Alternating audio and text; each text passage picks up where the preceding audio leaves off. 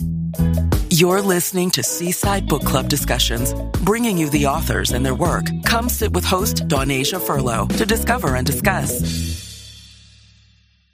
Hello, hello. Welcome to Seaside Book Club discussions. Today I have with me author of Sips of My Grandmother's Coffee, Miss Darnicia Hope.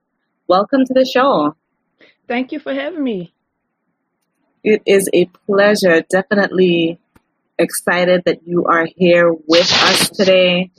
So tell us a little bit about yourself. Well, my name is Darnicia Hope. I'm a native of Atlanta.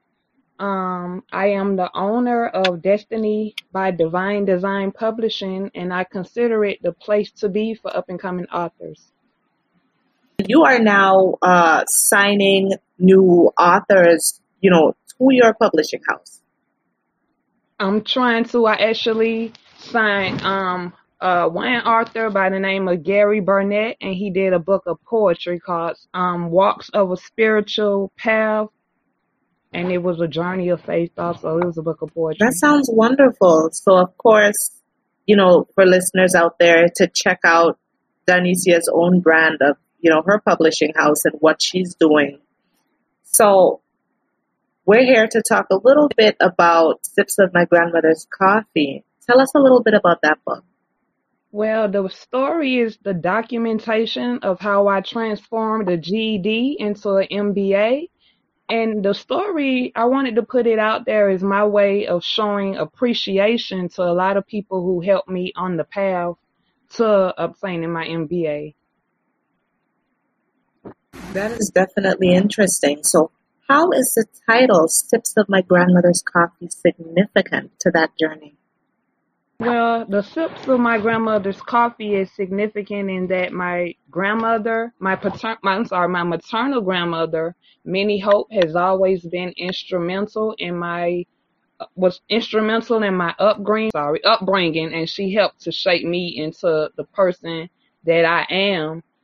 And I wrote in the book about one moment of Black history because my, in my grandmother's home, Black history was not contained to February. It extended all the way throughout the entire year. And one of the people who helped me on my journey was my uncle. And I wrote about how my grandmother, she always talked about him doing Black history moments because of the part that he played in Birmingham or whatnot. And of the people who helped me, he's the only person who I actually had to hear his story from the perspective of what it was like to be a little child growing up in Birmingham and, you know, the cradle of the civil rights movement or whatnot. So, yeah. yes. So you got a first hand, you know, account. Like a lot of us, we are introduced to, you know, pretty much what happened in Birmingham by way of books and you know other media but you actually was brought up with somebody who was in the middle of that who was active and instrumental how did that shape your life and you know your own concept of self um, it shaped my concept of self in a lot of different ways. Um, as I said, the story was basically a documentation of my journey from GED to MBA, and um, yes. I'm, I was born into a family that celebrates family reunions, and a couple of years back, we actually went to my grandmother's birthplace, which is Clayton, Alabama. Right. And that moment was so significant to my story because I was in pursuit of a associate's degree at that time. And if I would have opened up my mouth and asked one of my family members, "Hey, do you have a flash drive?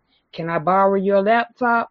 I would have earned an associate's degree and I would have been happy with it. But because that's not what God had destined for me, I didn't ask, I didn't get the associate's degree, and I actually earned the MBA. So that's a um very part. That's a, a significant part of my story, like traveling to the place where my grandmother was raised up. So pretty much every disappointment has been ultimately a blessing for you in the long run. Yes. And this book is a just kind of a reflection of that in your journey. Yes, it's um my last name is Hope. That's my trademark and it was a story of undying hope. Okay. So what were some of the obstacles that you faced on this journey to your MBA? Um, well, I was in school here in Atlanta, Georgia, and I was um, in pursuit of a bachelor's degree, and I had a mental breakdown. I, I I didn't know it at the time, but I had schizophrenia, and I I had a mental breakdown, but I did not take a break from school. I went immediately back to school from the mental hospital, and after that, Coca Cola bought all of the buildings at the entire campus and the school closed, so I had to go to school in an online environment. I failed miserably. Um, and in the end, the at the school I was at, the people tried to hold my degree for financial reasons because of a mistake they made in financial aid, and I stood on top of a literal desk and I told them, no, y'all are not going to do this to me like this. And I was able to, I, I finished strong. So yeah. in the end, I finished strong. So that is amazing though, from those challenges and even in personal development and finding out that, you know what, the online learning environment is not necessarily for me, but still persevering in the end to go ahead and, you know, achieve higher education. Now, you brought up something that's so significant. A lot of individuals uh, do not check about their mental health. A lot of the time, especially within the black community, we are told, you know, like if you say something like, I'm depressed, I'm stressed out, a lot of the time our parents, for lack of, you know, knowing better or that's how they were raised, will say things like, oh, you're not depressed, or kind of like put it, you know, in the back of the mind, like, you know what, it's not such a big deal, it's not a huge idea, but uh, right now, I think that we're doing so much within checking on our mental health. You know, and if a lot of us in the past have had the opportunities that are out there now where black kids are being encouraged to go see uh, a psychiatrist, to go see somebody to check about their mental health to make sure that they're okay. You know, I think that things would have been a lot different for a lot of us and our parents. Yes. Well, I've learned about a lot about schizophrenia and mental health. Um, this actually, the mental health breakdown occurred in 2014. So since then, I actually learned a lot about it. But um, from my first understanding of schizophrenia, it is rare to have it after the early 30s or whatever. Well, after your early teens or 20s. So I was actually like 30 in my early 30s when it happened and I consider yeah. myself a pretty unique individual. I documented some of my earlier education experiences. So for it to be me, I never questioned God to the point of why me. I sort of felt like, why not me? And, um, I prayed to God that if it wasn't for me, that He would take it from me. But since then, I've been in the beginning, it was very extremely difficult for me to talk about. But since then, I've been very vocal about it. I actually consider myself to be the, the poster child for schizophrenia as a result of what I've been through. And I kind of say that because when I went, um, when I was in the, the um, psychiatric ward, I met a lot of people, nice people. And when, yeah. when I was released, I see the same people and they're homeless, living under bridges, sleeping in on the street. And so I feel like these people who've been marginalized by society need a voice for them. And so by me being able to articulate my story, that's what made me wanted to get the message out there more also. You know, that is definitely significant here because just as you mentioned, you're seeing individuals who are now homeless, yes. but you had several moments with them, moments of humanity in which you were able to hear their stories and what their struggles are, yes. you know, and rather than having the perspective that the rest of us have, which we're pretty much going about our daily lives, we know nothing of these people.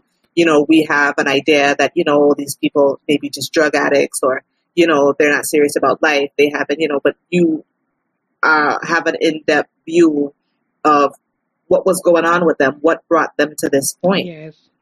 You know, and that's a very unique perspective to have. Yeah. You know. Right. So, what do you hope that readers take from the book Sips of My Grandmother's Coffee? Um, when I got to the point of my story where I was describing why I enrolled in college, Yes. my my pastor had given a sermon and he said don't let anything stand in your way. And i put that in the book. So the story if i could help one person it would be a young person in college. I have a passion for millennials. I love millennials but it would be for Yes. a young college student who maybe has maybe a failing grade that their parents might be disappointed with and it would be like don't let the small things become big things and stand in your way. Because I mean, I, I i got through schizophrenia, a school closing, flunking out of school multiple times, and I still graduated with an MBA top of my class. So I feel like if I can do it, anybody can do it. Yes. So the message would be don't give up. Like you can do it. That is amazing, especially in this time of um, of crippling student debt, Yeah.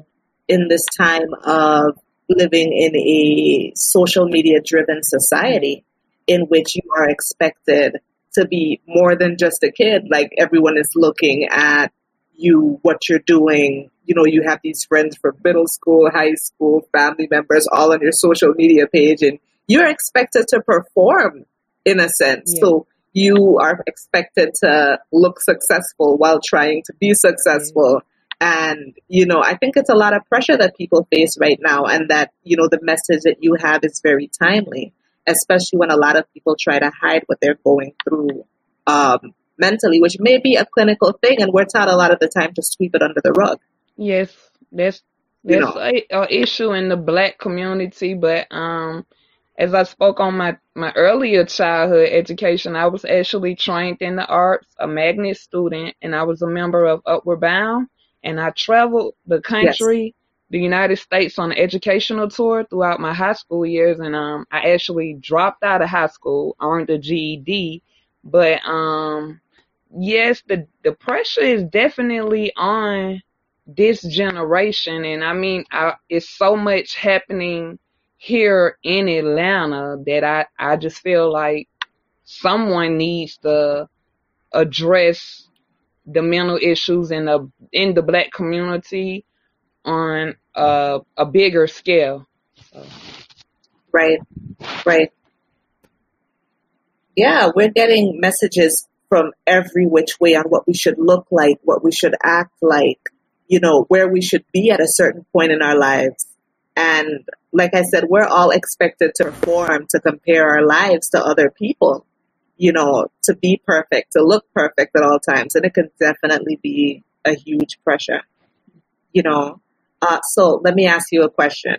I know that it is more so about yourself as well as uh, people around you.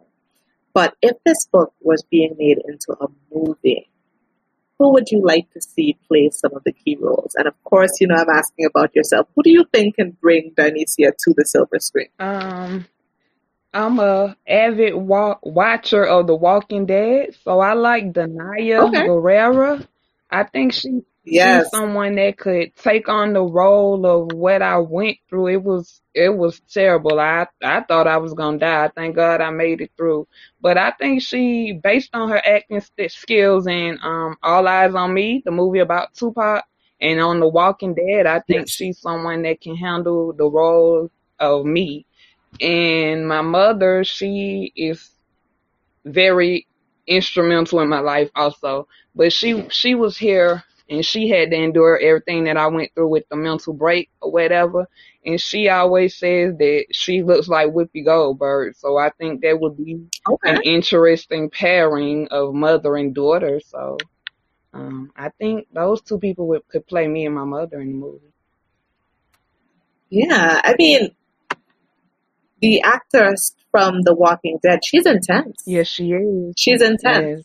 she's definitely someone I think that um can display a certain depth of emotion. Yes. you know, and without having to say much, you know. So I was definitely enjoying, you know, her rise to continued fame in Black Panther, you know, those movies that came out. And I was so happy for her. So, I mean, I think that this is an important story. Yeah, well, to me, I really think it is. I, I kind of feel like uh, schizophrenia kind of activated some superpowers. Like I can hear Oh wow. people are whispering. I feel like I can hear people talking about me from miles away. So, and it Yes. was it was so intense for me. And if you look at her battling uh skills with the sword on the show, I think she it Yes. kind of like activated the um inner warrior in me. So I think she would be the perfect woman to por- portray that. Yeah. I can definitely see that. I really can. So, can you read us a passage from the book? Um, yes, I can. Okay, so this passage, um, I actually had my nephew to read it at my book release. So I, I think this is one of the, the points of the book that if you read it before or after, it would make you intrigued. The pressure, Right. okay, the pressure had lightened up a little bit, but the voices were still an unseen force, coercing me in the continued writing of the book. They told me that they needed the book finished by Goons Day. I was writing intently, with focus, direction, and purpose. There was only one problem. I had no idea when Goons Day was. They assured me that I did know when Goons Day was, regardless of whether I had already what I had already saw, heard, and experienced. I knew to stick to the code of the street, the G code. I was raised up on the conspiracy theory that some things were better left unsaid. It was safer for all involved that way. There was no one I could ask when Goons Day occurred. Who could I trust? Asking would reveal too much. Did I miss Goons Day that year? I was kind of scared to find out the exact date of Goons Day. I googled Goons Day with no luck. The information was limited and I could not get a solid answer. When Goons Day arrived, I was not prepared. I do not remember the exact date, but it was on a Thursday. I know it was a Thursday because the city sanitation workers make their rounds on my street on Thursday.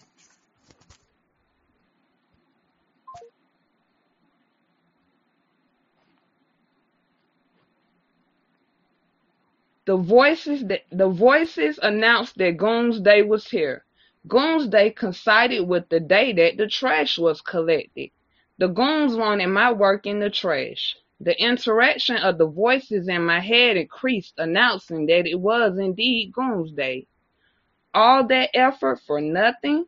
They were telling me that my work of art was a piece of trash? Or were they implying that one person's trash is another person's treasure? Mm, that's all I have. Wow, no, that is intense. That is definitely intense. You know, a lot of the time, a lot of us say that, you know, we have an inner voice, and an inner voice that kind of uh, pushes us forward, inner voices in our head that, you know, tell us just that intuition that we have. And a lot of people experience that still small voice very differently, you know, in their lives, you know. So it's just pretty much how you experience it. And let me ask you a question. You mentioned Goons Day a lot. I had not heard of Goons Day before. What is that? Well, um, I didn't know when exactly Goons Day was, but when I was um hospitalized, it was the the ending of March, the very beginning of April, and they were telling me Yeah. that I was going to be released on a Tuesday, which would have been April Fool's Day. So I was thinking that Right. it was um April Fool's Day, but since then I my I have a cousin and he claimed Goons Day as his birthday, and he doesn't know anything about what I went through at the time. But his birthday is actually April the second, so I'm gonna say April the second is Goons Day. I'm not sure. Okay, well, that's definitely some research that I'm definitely going to do and figure out, you know, what the significance of that day is. You know, um, before we uh, wrap up, I do have to ask, you know, I want to circle back to coffee and how significant coffee is in your life. I have a, you know, avid drinker of coffee myself. You know, you named your book after your grandmother's coffee. Can we talk a little bit about that and the significance of it? Um, I I just love coffee. Everybody who knows me knows that I love coffee. Yeah. And um, another little side story. This is actually the second book that I published. And the first one, yes. the book, this Sips of My Grandmother's Coffee talks about what I went through doing writing the first book. And when I was writing it, I was drinking so much coffee. I was drinking like so yes. much coffee. And when it got to the point that I was hospitalized, I hadn't slept in like three days. So as I said, I was like, oh wow, a, a wired up caffeine machine. Like I was actually like a walking cup of coffee or something and my friends they played a very very significant role in what i went through um, before during and after they're all very supportive and they're actually waitresses at you know the number one restaurant in atlanta uh, that's yeah. open every day or whatever and so if i go into their establishment the first thing they tell me, you want coffee? Like people know that I drink coffee. I drink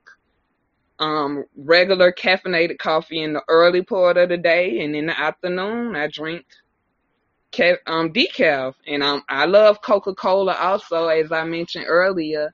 They actually bought the campus to the school where I was attending. I drink uh, I don't drink as much Coca Cola, but I drink it in the afternoon, you know, to finish off my day with a nice cold cup of Coca Cola. So you are caffeine fueled, yes, and this has been one of the key components in you. Yeah, just uh, getting that you know, those books um, just written and completed. Yes. Okay, so let me ask you a question. Um, you have already read the passage of the book, which I feel is definitely, you know, really powerful, really deep.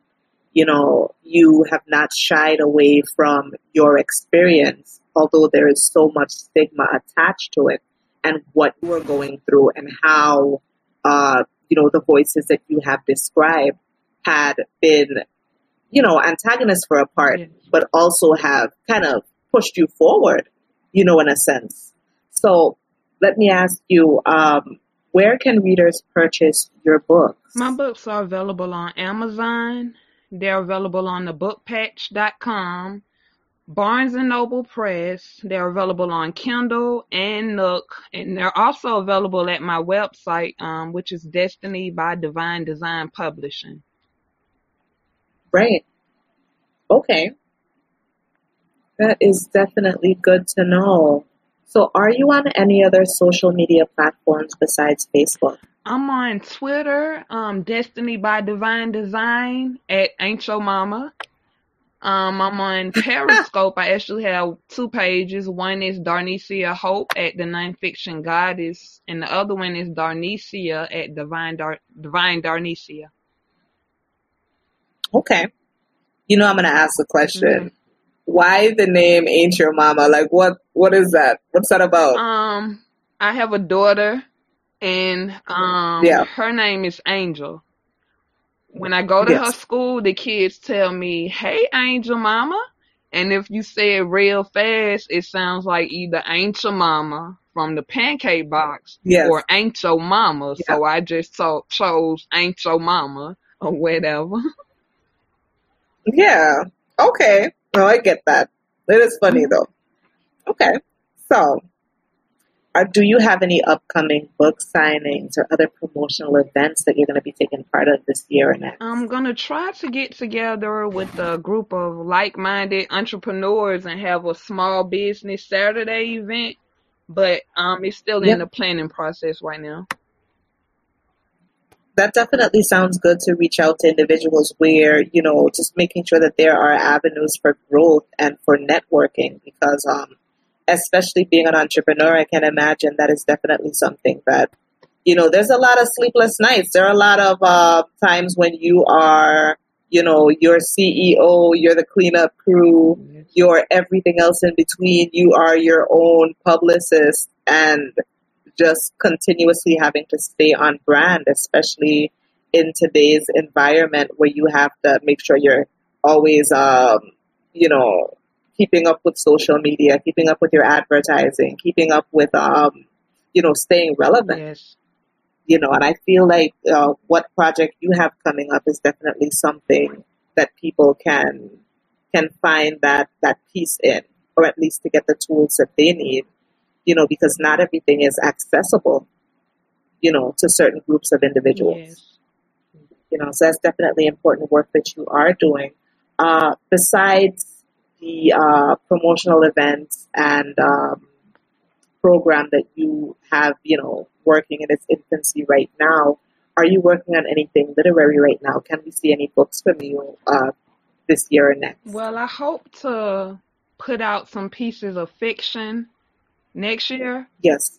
I'm also interested in working with other artists, authors, and putting out their work. But I'm currently in pursuit of a doctorate degree, so um, oh wow, I'm looking at academic scholarly writing right now. So, and it's actually been a pleasure. Yeah. My um my dissertation so far is going to be on how youth utilize um social media and apps for mental health purposes. So if I could get that out, I, I probably will publish that too. So.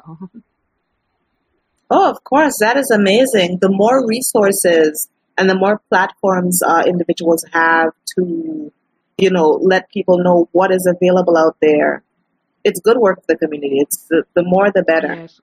You know, especially, you know, we are going through what we're going through. We are more isolated, I think, than we ever have been before you know, I think, you know, 70s, 80s, 90s, there was so much more before the advent of um, cell phones being so rampant and everyone pretty much being social electronically.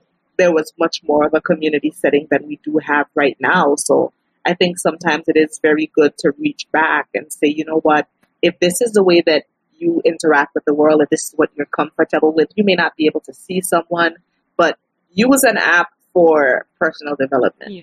You know, download a good book and see where you can um, where you can, you know, identify with somebody. Yeah. You know, and just talk to someone above all because there have been a lot of um, instances of individuals committing suicide and very young kids that you don't even think would understand the concept of ending one's life. You know, doing so based on bullying and other things that are happening around them you know, so I do think that the work you're doing is definitely very good. I look forward to speaking with you in the future, finding out, you know, where your projects are going and, you know, what's happening with you. And I hope to be talking to you with the next book on your doctorate, you know. And it's very important to see, you know, you continue to strive and do so much. I'd like to thank you so much for coming uh, in to speak with me and to speak to the listeners. And I encourage everyone to go ahead and check out Sips of My Grandmother's Coffee. These stories are, of course, very important and beneficial. I'd like to thank you all for listening. This has been another episode of Seaside Book Club. This is Donasia Furlow signing off. And remember, listeners, keep reading.